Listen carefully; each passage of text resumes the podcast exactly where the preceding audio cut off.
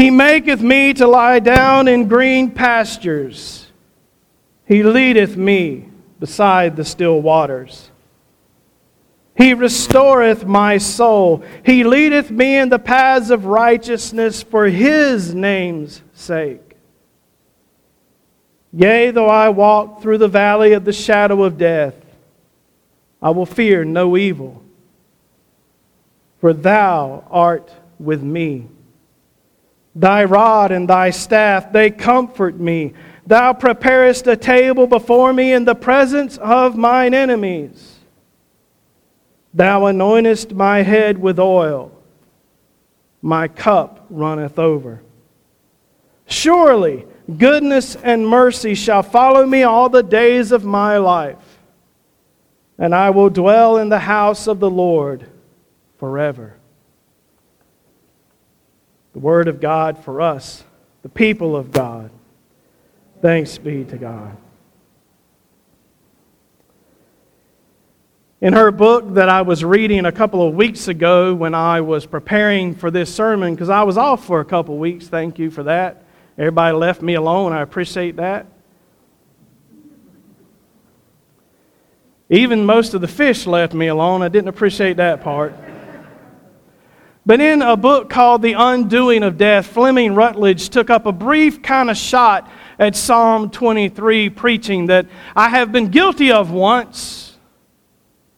I've been guilty of this once. She said, The image of sheep going astray is one of creatures who have lost their bearings altogether, who have gone off the path and cannot find their way back.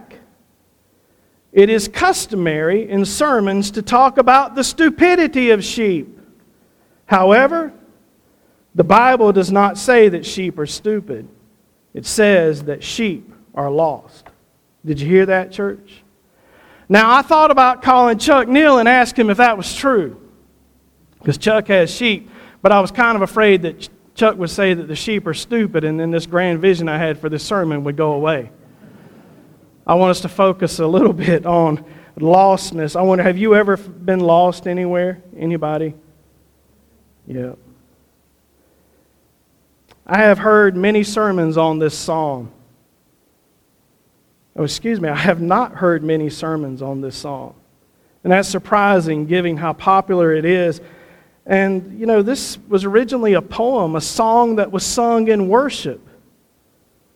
And it was probably heard a lot even by Jesus. And when I heard the sermons that I did hear, most of them focused on the stupidity of the sheep and what the sheep get if they follow the shepherd. Do you hear that? Now, it seems to me that that puts the focus on the wrong thing. If our focus is on the things that we get from Jesus, then our focus can't be on Jesus. As I heard it said in another place, if we are focused on the things on the Master's table, then our focus is not on the Master. And I was thinking about that and, and how I have used this psalm, and I realized that Rutledge may be right, that sheep may still be stupid, but we're better off hearing the point of the Bible's use of the metaphor with sheep, of sheep, which is that sheep without a shepherd wander off the path, they get lost, and then they're subject to all the various chaos that this world would inflict upon them. And if you don't know that the world can inflict chaos upon you, then you're living under a rock somewhere. Man, chaos is this world's favorite thing. Sometimes I feel like our news folks are trying to drum more of it up. But there are passages from the Bible, and I'm going to read three of the more famous ones to you that deal with the lostness of sheep. Isaiah 56, 53 6. All we like sheep have gone astray. We have all turned to our own way, and the Lord has laid upon him the iniquity of us all. That was Isaiah looking forward to the Messiah. But the initial problem he sees in his people, Israel, a people who were called to be the priestly people of God Almighty, is that they had turned not to the ways of God, but to their own ways. I read about one article a week, I feel like, on Facebook and in other places that talk about how the people of the church, how Christians have gone their own way. And I see evidence of that every once in a while in posts on Facebook where Christians demean other people because of their politics or because of the way their teeth look when they smile. And I see a reminder that we are prone to wander. Remember that great old hymn? Prone to wander, Lord, I feel it. Prone to leave the one I love. Without a shepherd, we are lost. In Matthew 9, Jesus is looking over the crowds that have come to hear him. And Matthew says, when Jesus saw the crowds, he had compassion for them. It means he was stirred in his bowels, his gut hurt. because they were harassed and helpless, like sheep without a shepherd. Harassed and helpless, like sheep without a shepherd. They were lost. And then 1 Peter 2, you've heard this one before. For you were going astray like sheep, he said. But to this fledgling church, the apostle says, but now you have returned to the shepherd and guardian of your souls. Man, maybe she's right. The human condition, the basic human condition, and the reason that our own thoughts and our own heart's desires can be so dangerous for us is because without Christ, we are sheep without a shepherd, prone to wander off and eat anything and get sick and die. prone to wander. Lord, I feel it. Most often, when this psalm is read, somebody's dead. Am I right? Yep. As I've asked people from a certain age group, I won't say what age group, but a certain age group, what, what text do you think so and so would have want read at her funeral. Invariably, in that age group, Psalm 23 comes up, and there's always this, but, but, but we want you to read the King James, preacher. Because, like me, they had to memorize it in elementary school. Miss Trumbull came around and said, Next week, y'all all got to know Psalm 23. And I just read it and read it and read it and read it and read it until I got a little bit of it, right? And we memorized it. But very often, the only time we hear this song is when somebody's dead when somebody has suffered the greatest lostness that there is, when people are confronted with the price of lostness. It's one of the few verses of scripture that might be as famous as John 3:16. 23:4 Yea, though I walk through the valley of the shadow of death. I've seen that in movies that had nothing to do with Jesus. Just this week, we've seen the powers of sin and death take a doctor from our community and his grandchildren and his wife and two workers who were there to work on their HVAC system.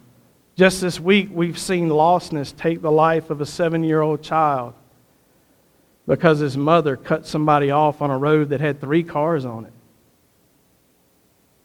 Just this week, we've seen the power of sin and death to lead us astray and lead us down the path of reckless abandon into the jaws of death. Just this week, we've seen it over and over, and we wonder how could someone do that? And if you're like me, you're kind of tired of wondering how could someone do that? But the Bible tells us it's because without Jesus, we are sheep without a shepherd, prone to wander, to wander into our own deaths and to cause the deaths of others. There is no shortage these days of sin and death or the chaos that comes with them.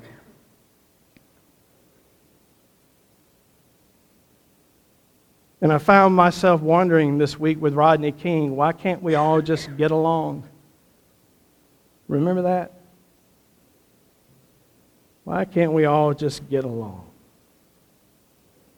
John tells us in his gospel, he says that the judgment has come, light has come into the world, and people love darkness rather than light because their deeds were evil. They are sheep without a shepherd. And so in John's gospel, Jesus stands one day and says, I am the good shepherd. I am the one who is coming to shepherd Israel out of sin and death. Sorry with y'all, I'm going to put this over here because I have ruined my manuscript. I'm all over the place in my head here.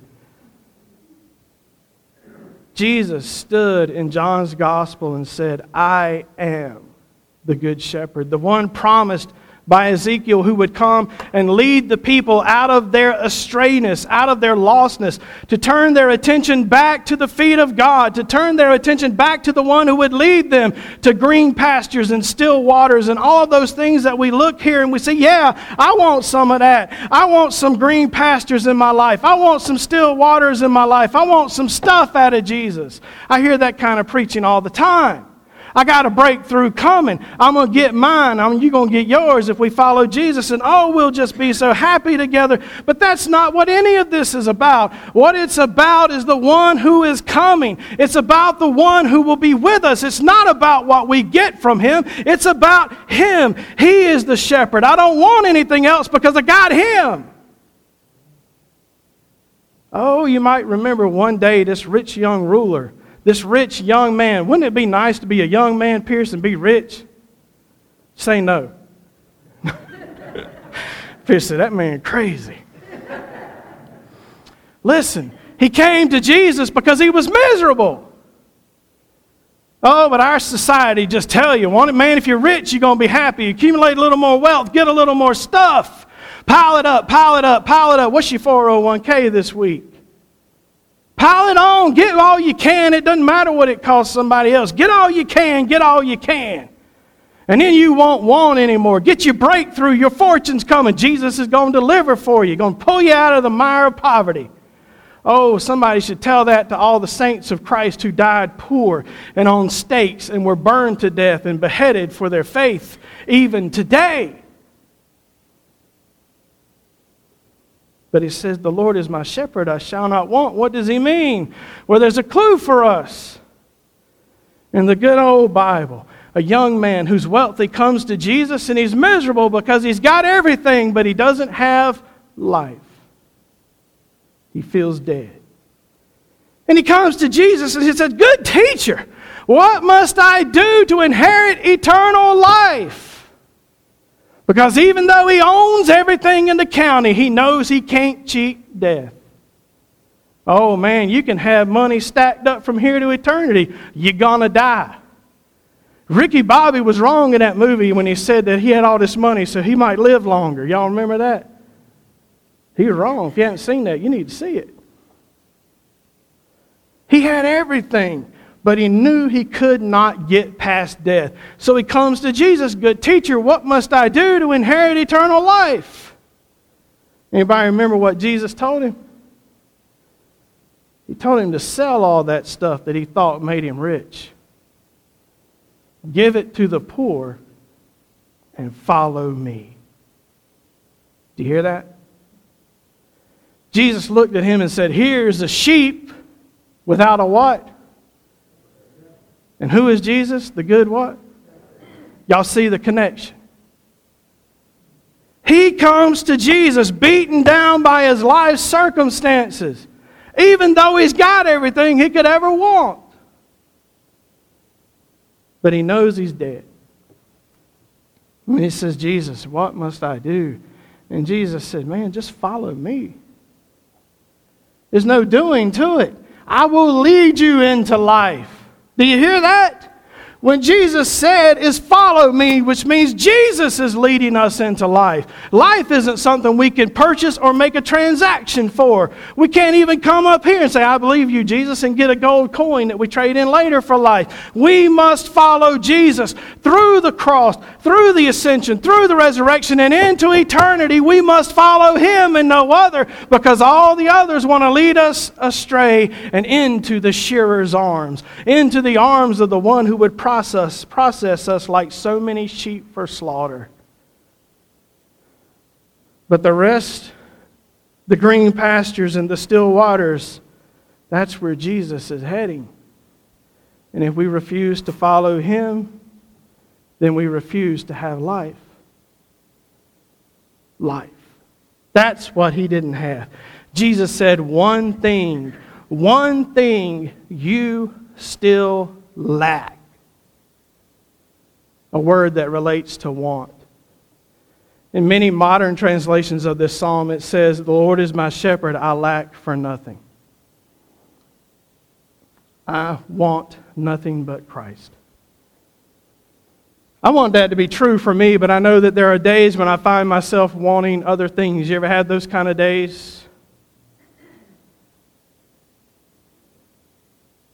When you feel led astray by that same pull to darkness that John talks about? John is describing human beings as a bunch of roaches that when God turned the light on, they all ran to the corners of the room. I feel that tug sometimes. That tug of the devil's snare. That tug of sin and death. That tug to want to put myself first, to put my own opinions first, to put my politics or my ideologies first. But, dear ones, the only way to life is the path that Jesus is walking. And nobody else in this universe is putting up signs for that path, that path but him. It is good for us to read this and say, I like the idea that God is going to lead me, lead me to what I need, to green pastures where I can lay and eat and be happy. It is good. I like the idea that God is going to lead me to still waters. That's a metaphor for calmness. Because rough waters in Hebrew thought represented chaos. When Jesus walked on the storms, the water of the storm, he was walking above chaos. It was a sign for his Hebrew nation that the one who could still the chaos of this world had come. And it's good for us to want those things, but dear ones, we can't follow Christ because of what he gives us. We follow Christ because of who he is. He's the good shepherd, he's the one sent to lead you into life. And all the other paths lead to destruction. We might say that's a bold thing for a modern preacher to say because modern preachers are supposed to be faith sensitive and not like accuse other faiths of being counterfeit. Well, you know what? Y'all can just call the bishop and tell him I was preaching Jesus, okay? Here's the thing that I thought about when I was reading this. I'm jumping to about page six on this manuscript here. I remember standing in the Kidron Valley in, Egypt, in Israel, excuse me in Israel. The Kidron Valley is between Jerusalem and Mount of Olives, both pretty famous in the Bible, right? All my Bible scholars out there, you've read, you've read the Bible, you've seen Jerusalem and the Mount of Olives. The Garden of Gethsemane, right there on the side of the slope of the Mount of Olives. And we were standing there in this little group, the past, other pastors and I, on this tour with the, with the, uh, that the Shriners sent me on. And we had a host named Ezra. And Ezra looked at us and said, Yea, though I walk through the darkest valley. And he said, This valley is what David was thinking about when he wrote that the Kidron Valley. That's the valley of the shadow of death that David wrote about, he said. And I looked to the right, and at the edge of the valley there were tombs. One tomb attributed to Absalom, and a bunch of other graves just as far as you could see. People who had been buried there over and over and over through the centuries. These tombs had been used. And over on the left side against Jerusalem were more tombs, all facing the Mount of Olives. And he said, Many of these graves were there when Jesus crossed. And suddenly my little brain started ticking. And I said, maybe what David was talking about was that impending death that chases all of us. This people buried in this valley, and, the, and it really was deep, you know, in a way. And in the morning, there was this big shadow across it and all that. It really fit the bill. And then the next thing I thought about was Jesus crossing that Kidron Valley over and over and over during Holy Week. On the first Palm Sunday, when he knew that he was going in not to take Pilate's throne from him, but to be crucified by Pilate, Jesus got on a donkey, a symbol that he was the new king of Israel, and rode across the Kidron Valley through the gate called Beautiful and into Jerusalem under the shadow of death, his own death. He walked the last steps to Jerusalem that day under the shadow of death. Not just his death, but our death, but knowing that he too was going to be put to death very soon. And I wondered when Jesus walked across that valley, when he rode across that valley, was he wondering where his body would be laid? And then he left that night and came back the next day, and he left that night and came back the next day, and over and over until finally, until finally he left on a Thursday to cross the valley one more time with his soul grieved unto death, we're told. Because our sin was being laid upon him, and because he would be forsaken by the Father.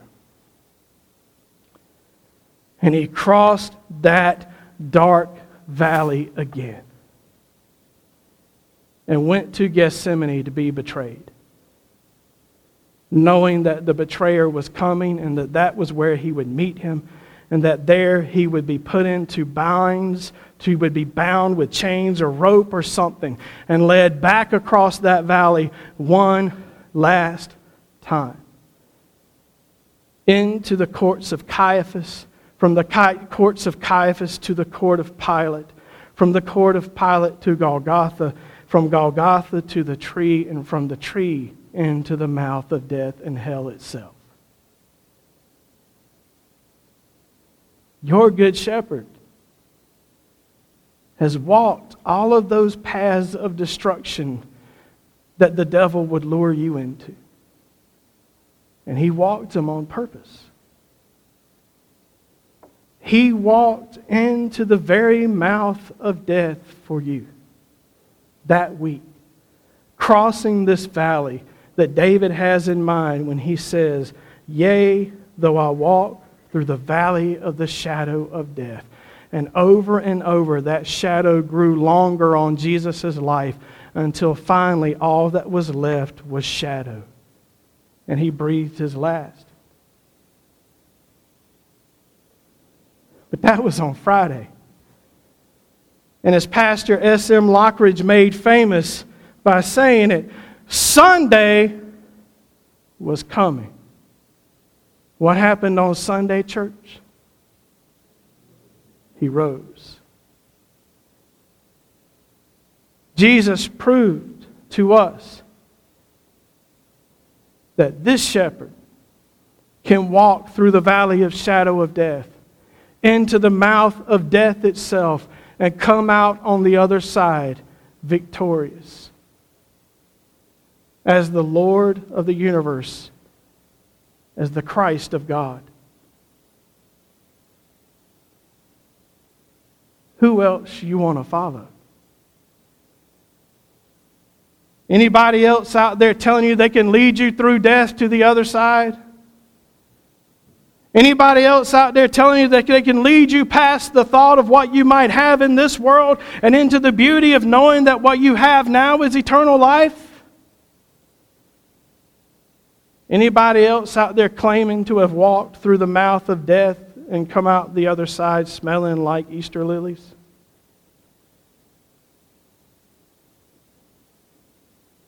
The Good Shepherd, he said, that's who I am. He went before us into the mouth of death and has been raised for us so that we can follow him into eternal life. That's why we follow him, not for all of these other things, not for the green pasture, not for the still waters, not for the table that's prepared in face of our enemies, not for our head anointed with oil, not for our cup running over, but because He's worthy of being followed, because He died and was raised for us. And these, these, dear ones, are the fringe benefits.